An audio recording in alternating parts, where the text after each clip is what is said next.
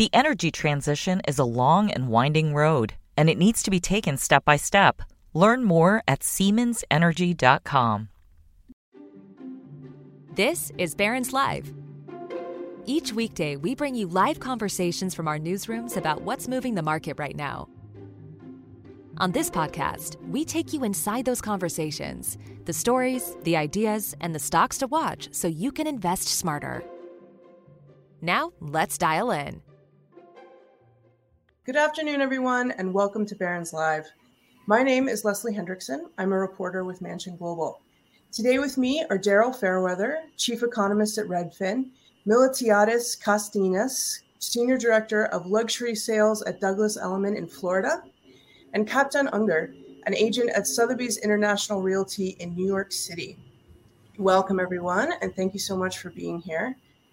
We are here to talk about the shifting US real estate market and what that means for sellers. So, Daryl, I'm going to start with you. Obviously, a lot has changed since the beginning of the year. Can you talk about that change and how sellers may be experiencing that? Oh, it's been a complete 180. At the beginning of the year, there was a mad dash of buyers trying to get the last uh, low interest rates that were available because interest rates were rising and it was just like can you get in fast enough before they go up even more? But starting in late spring, early summer, interest rates just got high enough that people couldn't stomach it anymore. We started to see a pretty sharp drop off in demand, and that demand is still it's still weakening, and I can expect it to continue to weaken. So for sellers, that means that if they couldn't get it together to sell earlier in the year and they're selling now, it's a very different market. They're not going to get multiple offers, most likely. They're probably going to have to accept an offer under asking price. They're probably going to have to accept contingencies like inspection contingencies and financing contingencies. But it's still possible to get your home sold, especially if it's priced right and uh, it's a desirable home. So it's not like you know the sky is falling, but it is very different from earlier in the year. Right. And how does that apply to luxury homes? Obviously, luxury is a slightly different category. People aren't as affected by interest rates because they're cash deals, but they are affected by markets. So, how are luxury sellers uh, experiencing this? Well, I, I say luxury homes are, are hitting it, are feeling it harder because it, it's literally a luxury to buy a luxury home. And if you look at your stock portfolio and it's not so high, or you're worried about a recession, you're not going to be buying a luxury home. You're going to be uh, buying something more conservative uh, that you know you can afford, even if the economy takes a turn. And then also higher interest rates. That really adds up when you get into the million, two million dollar range. For a median home in San Francisco, the monthly payment has gone up by about a thousand dollars, and not a lot of people have an extra thousand dollars lying around to be putting towards their mortgage especially if they have other options like they can go work remotely and buy a home somewhere else or buy a more affordable home. So you had a recent report from Redfin indicated about 20% of sellers across markets had lowered their price in July. Do you see that continuing to happen? That that people have priced too high and they're going to have to step back a little bit? I do think that will continue to happen, especially as we head into September and uh, in the fall and winter, because there's going to be even fewer buyers out there. They're going to be buyers are going to be thinking about the holidays and back to school season, not buying a home. So any homes that are still on the market right now, there's a good chance they're going to have to drop the price in order to attract a, a bid. Right. So, um, I wanted to talk to you a little bit about Florida. That's a state that has seen a ton of migration over the pandemic. And a year ago, agents maybe were advising sellers to go for higher and higher prices and getting those prices. How has that changed? Absolutely. So that's all true. I think the biggest difference in the South Florida market is inventory. We're coming off one of the lowest ever seen inventory markets. Uh, and quite frankly, adding inventory to the market is our biggest change. Uh, there's a lot of new product coming to market in all different sectors of the space, uh, but it is the biggest variable right now in our marketplace. Gotcha. And so, what what areas in your in Florida are the hottest right now as we're heading into the fall season? Sure. In terms of areas, I think Palm Beach is a really hot marketplace uh, for single family homes. In Miami Beach, there's kind of two different sectors that really hit hard. It's the single family waterfront homes, say the Sunset Islands, a gated community uh, right in the heart of our city, uh, or uh, the Venetian Islands. And um, I think that overall, uh, you know, those areas are the hottest market, single family home, waterfront. Right. And so um, a lot of people, obviously in Florida, buy second homes, vacation homes, but we're starting to see more people staying full time. Is that affecting other elements of the community? Sure. So I think what happens is we have more and more sophisticated buyers spending longer time in South Florida. So with that comes the natural stuff, more amenities, more restaurants, food and beverage. We're seeing some of the best restaurants in the world uh, put their footprint here. So having that kind of anchor to neighborhoods is helping the real estate as well. Right. And I'm also wondering, you mentioned Palm Beach. I've heard some people say that Palm Beach is such an exclusive kind of place that they're relatively immune to a housing downturn. Do you think that that's true? And are there other communities that are like that? Uh, so I think the word immune is quite aggressive. Uh, obviously, there's world affairs going on, and I would be silly to say that's not affecting our real estate markets here in South Florida. Uh, the reason Palm Beach is a, a topic is I find that those larger estate style homes have what I would call a true wealth buyer, a buyer that although it looks like they made a fast de- decision to buy there, I think they've been going there for generations. They know the neighborhoods and the areas, and they know where they want to be when they uh, have the opportunity to buy. So I find those uh, purchases to be much stronger uh, long term hold purchases.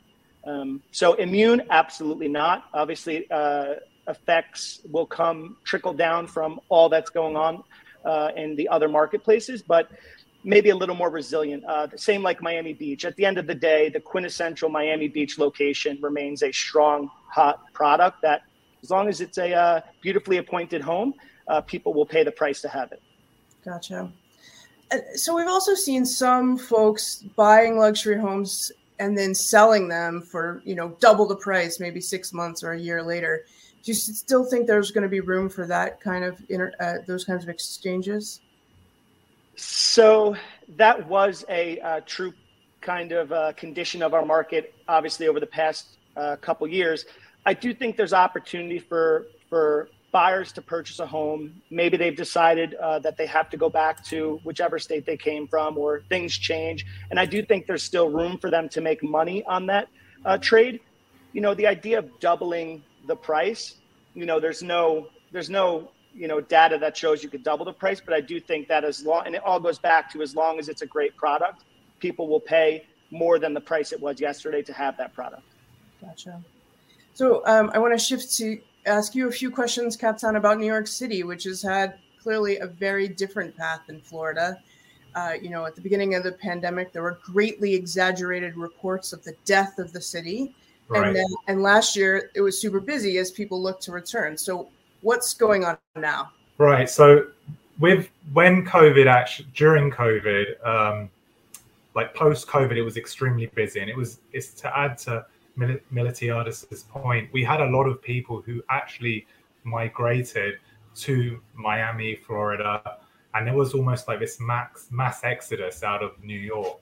Post COVID, I mean, it's been extremely busy. I mean, New York City is probably one of the most resilient markets in the world. It's always going to be busy. It's an international market. Um, so since international borders reopened, the international pied-à-terre buyers back, has been extremely busy. Um, right now, we are seeing that the home buyer group has been affected by increasing interest rates. There's less affordability, and people are more price sensitive. So they are looking at their monthly payment um, and uh, you know, uh, to add to Daryl's point, it's like a thousand dollars more on a you know a million dollar purchase, you know, increasing from three to five percent. So people are just more price sensitive. Um, there is, and people are looking for value. Mm-hmm. So a few weeks ago, you and I spoke about a property that you sold that um, had been on the market for many years because it was overpriced, despite right your advice, which you pointed out to me. But how are you talking to sellers about pricing and and aspirational pricing? Right. So I mean, that specific property was extremely unique. So there was nothing really to sort of have a comparable for. Um, you know, it was a townhome with a footbridge connected to a loft. Um, it was sort of one of a kind property. Um, but in terms of how I have those conversations with sellers, I do remind them like the data is public buyers are more sophisticated than ever. They can access this information online. Um, and you know we need to be pricing is critical. Like we, if we're not priced right, um, buyers won't even show up. They'll click on the listing, they'll look at the pictures, and then they'll save the listing until there's a price adjustment. Um, so it's having that very frank conversation. Having having said that, if the seller is abdomen, I will give them a price range and I'll tell them we can try a higher price, but if in three to four weeks we don't get offers and we're not getting the traffic, then it's important we adjust if the goal is to sell. Because you uh, you never want a seller to feel like they're also leaving money on the table, and then in the first week you get an offer and then they reject the offer um, because they feel like they haven't tried the higher number. Right.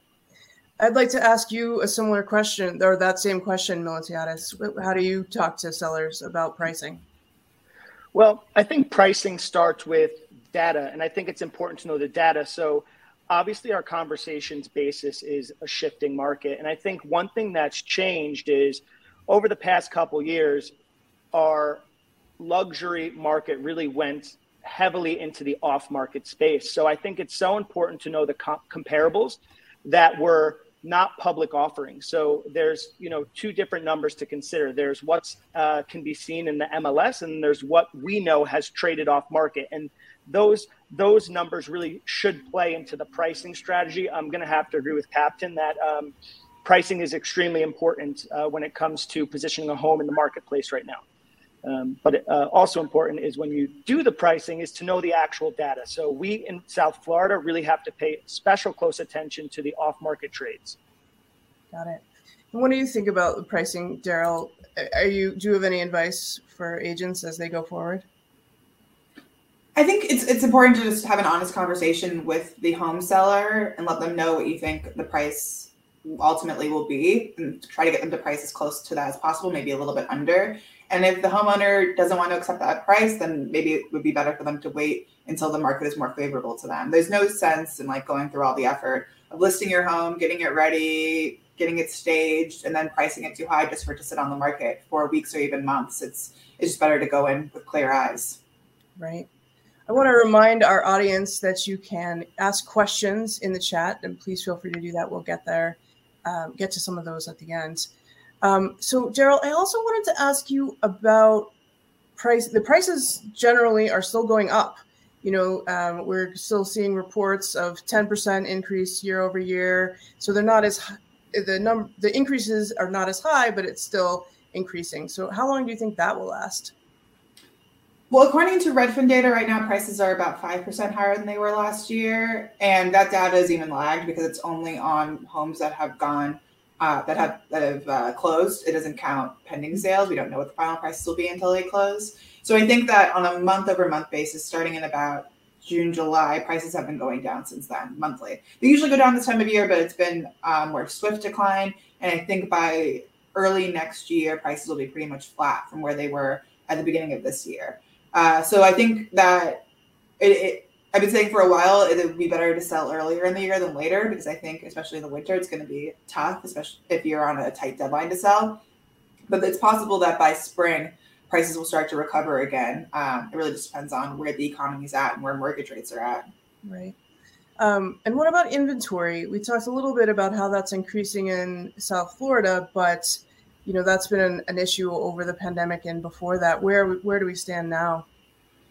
Inventory is improving, but not for good reasons. It's improving because homes are taking longer to sell, so they sit on the market longer, which means if you go on a website like Redfin, you're going to see more homes for sale at any given moment in time than you would have seen last year. But that doesn't mean that new listings are coming on the market. If you if you don't like what's there and you wait a couple of weeks, chances are you're not going to see a whole lot that's new that you like either. So from a buyer perspective, it's it's good in the sense that you can take your time when you tour homes and there's and you and there's more selection at any given moment. But if you don't like what's out there, you're not going to see a lot of fresh inventory coming online right now. Right, because it, it seemed like there were a lot of new sellers coming on in the beginning of the spring, maybe, but then it sort of tailed off. Do you think that's because they don't they won't be able to get the price that they want?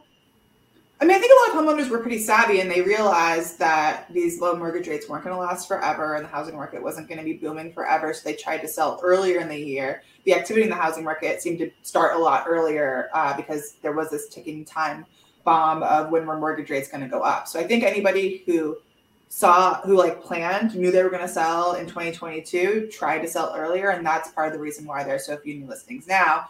Because like, I mean, if you if you could have planned ahead, you would have planned for earlier in the year. Right. Um, we talked a little bit about the inventory in South Florida. How is it in New York City, Kaptan?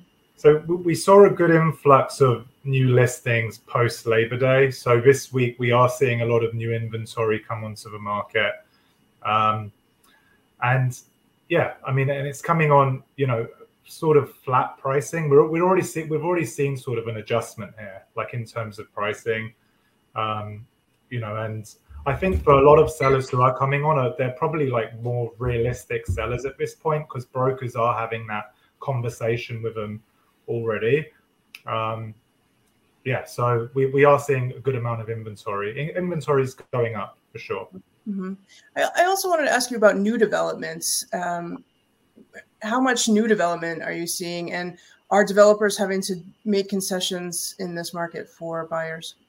Correct. So there's more concessions sort of we're seeing on the back end. So not necessarily to you know prices have have adjusted or developed developed. There's new marketing teams on um, developments which haven't sold, um, and we're seeing more concessions on the back end.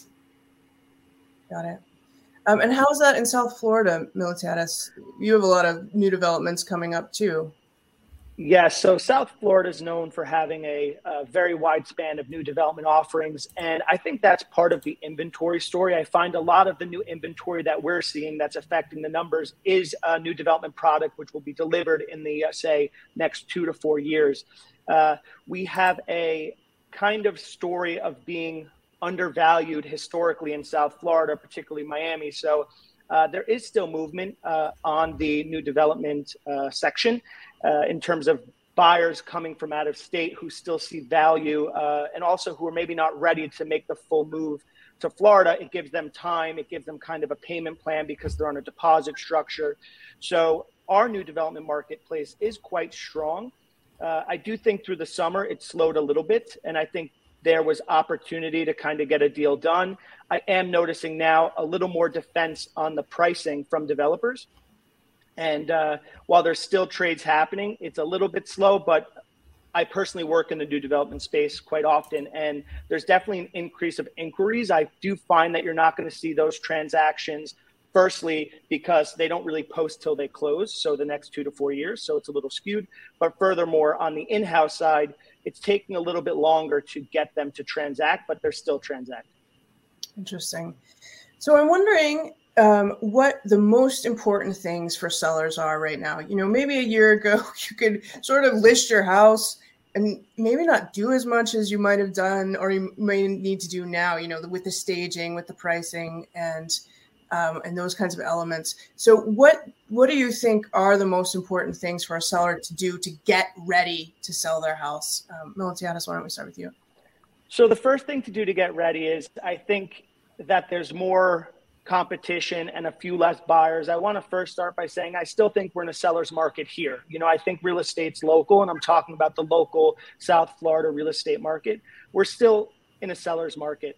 Um, although, you know, I think there's a little more opportunity on the buy side. The difference, I think, is there's kind of this slowdown of the multiple offers. And quite frankly, I think that slowdown in the multiple offers kind of helps not skew the mindset of a seller you know sometimes the higher dollar amount with lesser terms is not the right solution for the trade or the asset so um, I think the best thing you could do is position yourself. I think when you hire a real estate professional, you're hiring a marketing professional first. And I think it's important to position the prop, uh, property properly on the marketplace, give it its best stage because, you know, there's no longer a line of people out the door ready to buy anything. They're thinking a little bit more about how they can live in the home.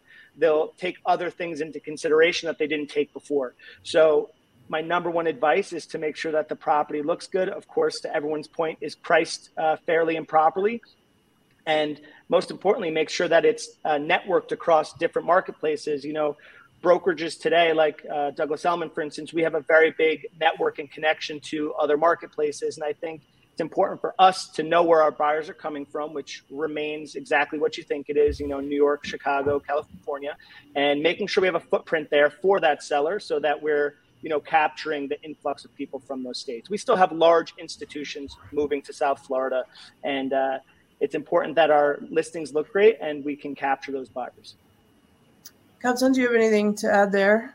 Yeah, I agree with all of that as well. Um, looking at it from a local level, and it's all about positioning and pricing. You know, making sure the marketing reaches the demographic who's going to sort of who it's going to who's going to end up buying the property. Um, yeah. Interesting.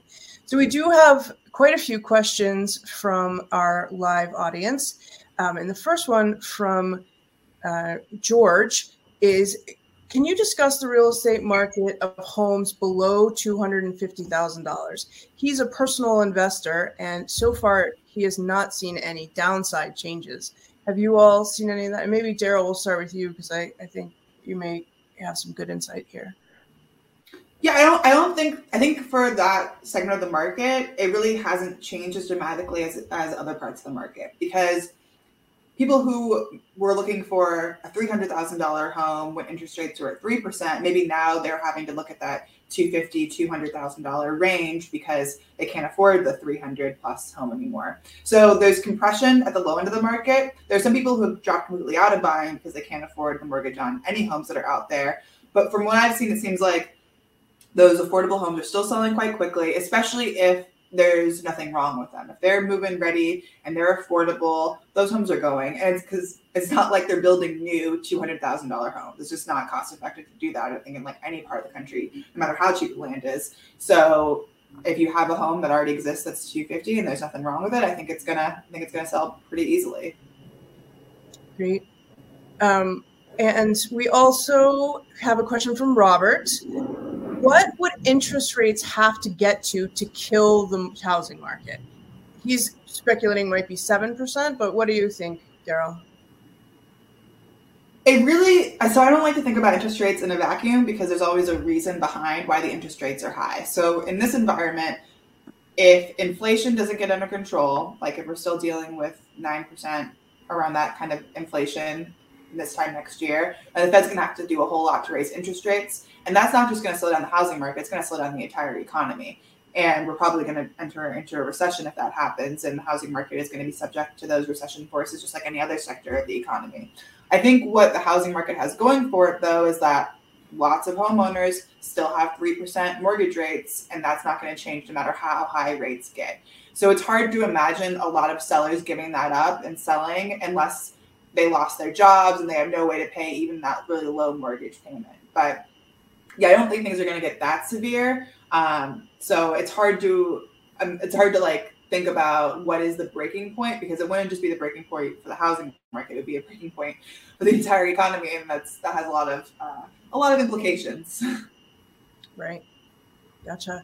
Um, Miltiadis, this question is for you from Max. What is the best time of year to buy a South Florida home?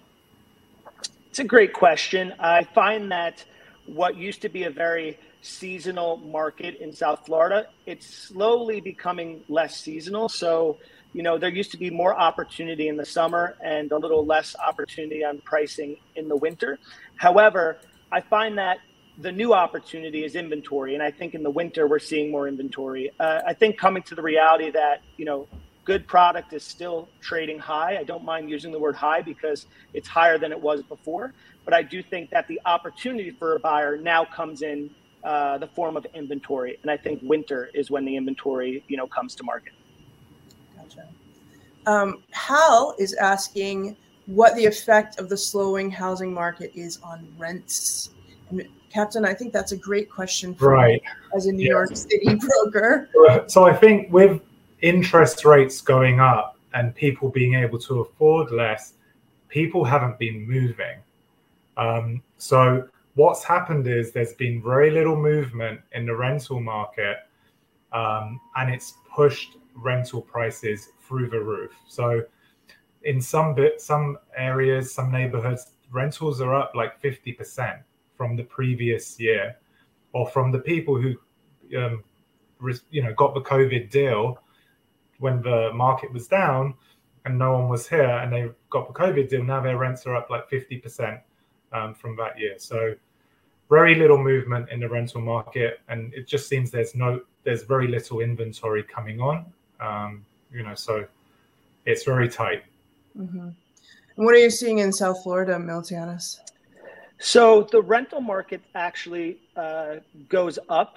I find uh, as interest rates go up. So maybe someone who was planning on, you know, making the shift into purchasing a home and getting a mortgage I find that they're maybe waiting a little bit to see what happens with the interest rate. So they'll add that extra year onto rental, which is actually increasing the uh, rental rates uh, in our marketplace here in South Florida. Right. Daryl, do you have anything to add about national rents?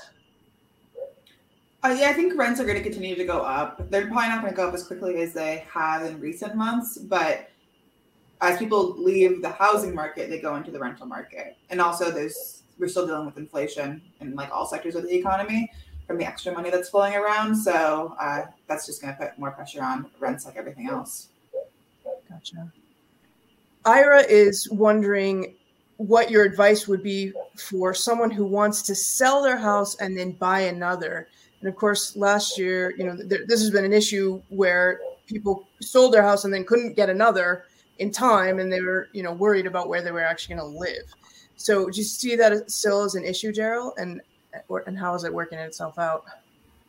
So the hard part is that you're going to have to give up whatever interest rate you have on the home you have for a new home. That's it'll come with a higher interest rate, so it's going to cost you more money. But if you're fine with that, maybe you're moving to a more affordable part of the country, or maybe you have a job opportunity or whatever. It's worth it. It's actually a pretty good time to be a buyer and seller because you can get a contingency accepted that makes it a lot easier. You can put it in a home sale contingency when you buy your home, when you buy your next home, the seller's probably going to accept it because they're not getting many offers to begin with. And that gives you time to sell your home so you have the money to pay for your next home without having to take on like some extra debt product like a bridge loan or stay in an Airbnb or whatever it is. Those things are going to be very costly. So I think it's a, in terms of moving costs and like and buying your next home with cash, it's actually a pretty good time to to do that.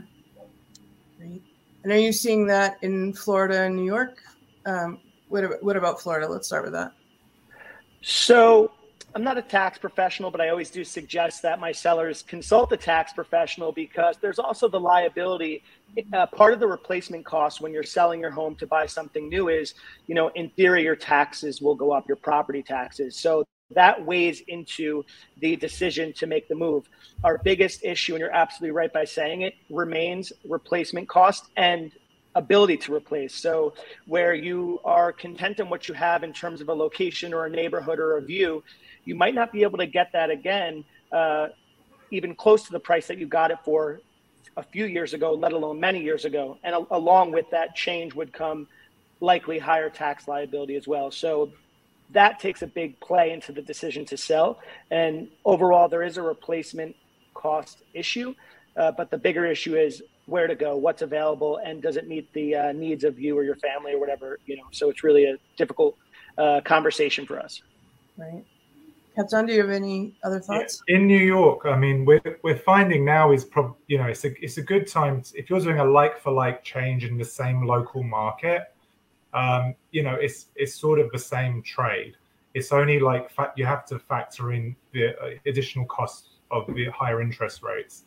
Um, so, you know, if you're selling a two bedroom to buy a three bedroom in that same market, the savings, you know, if you break it down, are sometimes the same. So you may be selling for less, but you're also buying for less. So the like for like trade, you know, could be the same. You know, so and so you know, it's there's a lot of factors before you obviously sell. So Right. Gotcha. Um, so we have an, another question from Ashley, which is a little bit different, but she asks With virtual reality being a hot topic across all industries, how do you foresee it playing into real estate? And do you think it will have a positive or negative impact? Anyone, any takers to, start off? Uh, I, can, I can take that. So on Redfin, you can see Matterport 3D scans of homes. You can click through homes if they have it It's on all Redfin listings and a lot of other listings. Um, and it's, it's really accurate. It's like you're walking through the house, you just click up, down, you can look at any little corner. That was extremely popular during the pandemic because people were moving across the country. They were social dis- distancing. They didn't want to go on open house after open house like in the old days. And I think that trend has stuck around, that people are still doing most of their home searches up front online instead of in the olden days when you used to get in your car and drive around to open houses for weeks on end. And I think that's why homes are continuing to sell really quickly as long as they're priced right, because buyers feel more comfortable making those split second, split second decisions because they've already done all their research ahead of time. So yeah, I think technology, virtual reality, 3D home tours, it's it's kind of changed the game and made the housing market faster. And I think that's going to continue. Right. Interesting. Anything to add, fellows? So I, I, I, could add to that. So I agree with Daryl completely, and I think the technology piece of the uh, things like Redfin, and also, you know, here in South Florida, a very big new development marketplace, um, and also in theory, kind of a fantasy marketplace to some buyers uh, sitting remote, say in a cold state like New York or whatever uh, uh, area they're in. I think uh, like to Daryl's point, is it's adding to the sophistication level of the buyer. They're coming very educated on the product, uh, especially new development products. So when they're able to physically walk through one of those properties, it's it, it's seeming more and more that they know more about the product than ever before because there's so much information at their fingertips. So when the consumer uh, takes advantage of those technologies, to Daryl's point again, it's a little more laser focused purchase. So it's a little bit easier on the selling side uh, when they have all that information up front and so vivid and clear through technology. And, you know, lastly, what I want to say is I think that uh, industries like real estate, uh, welcoming and absorbing and taking the changes in technology, for instance, Zoom, and the opportunity for us to do what we're doing here is so important because it really has stuck uh, as a piece of our, our, our real estate market. It's a piece of how we transact. And I think it's extremely important to adapt and to welcome that technology. Right. I, I agree with that as well. I mean, I think if the one good thing that came out of the whole two years of COVID it's the technology technological advancements and i think it's very important also for the international market we're seeing that you know people overseas can confidently make offers not not even being in the US, and they will come here and they'll just do one final walkthrough and then you know buy a property. You know, so um, yeah, you know, it's definitely it's definitely helped with selling for sure. Excellent. Well, we're about out of time, and I appreciate all of your input and experience in uh, this conversation. Thank you all so much for being here, and thanks to our audience for tuning in. Please join us again tomorrow when Alissa Coram and Scott LeClaire of Investors Business Daily will talk about active trader tools. And they'll demonstrate how every investor can set up a screening routine that does the heavy lifting to uncover trade ideas tailored to their personality, goals, and preferences. Thank you all so much for listening. Take care and have a great day. The energy transition is a long and winding road, and it needs to be taken step by step. Learn more at SiemensEnergy.com.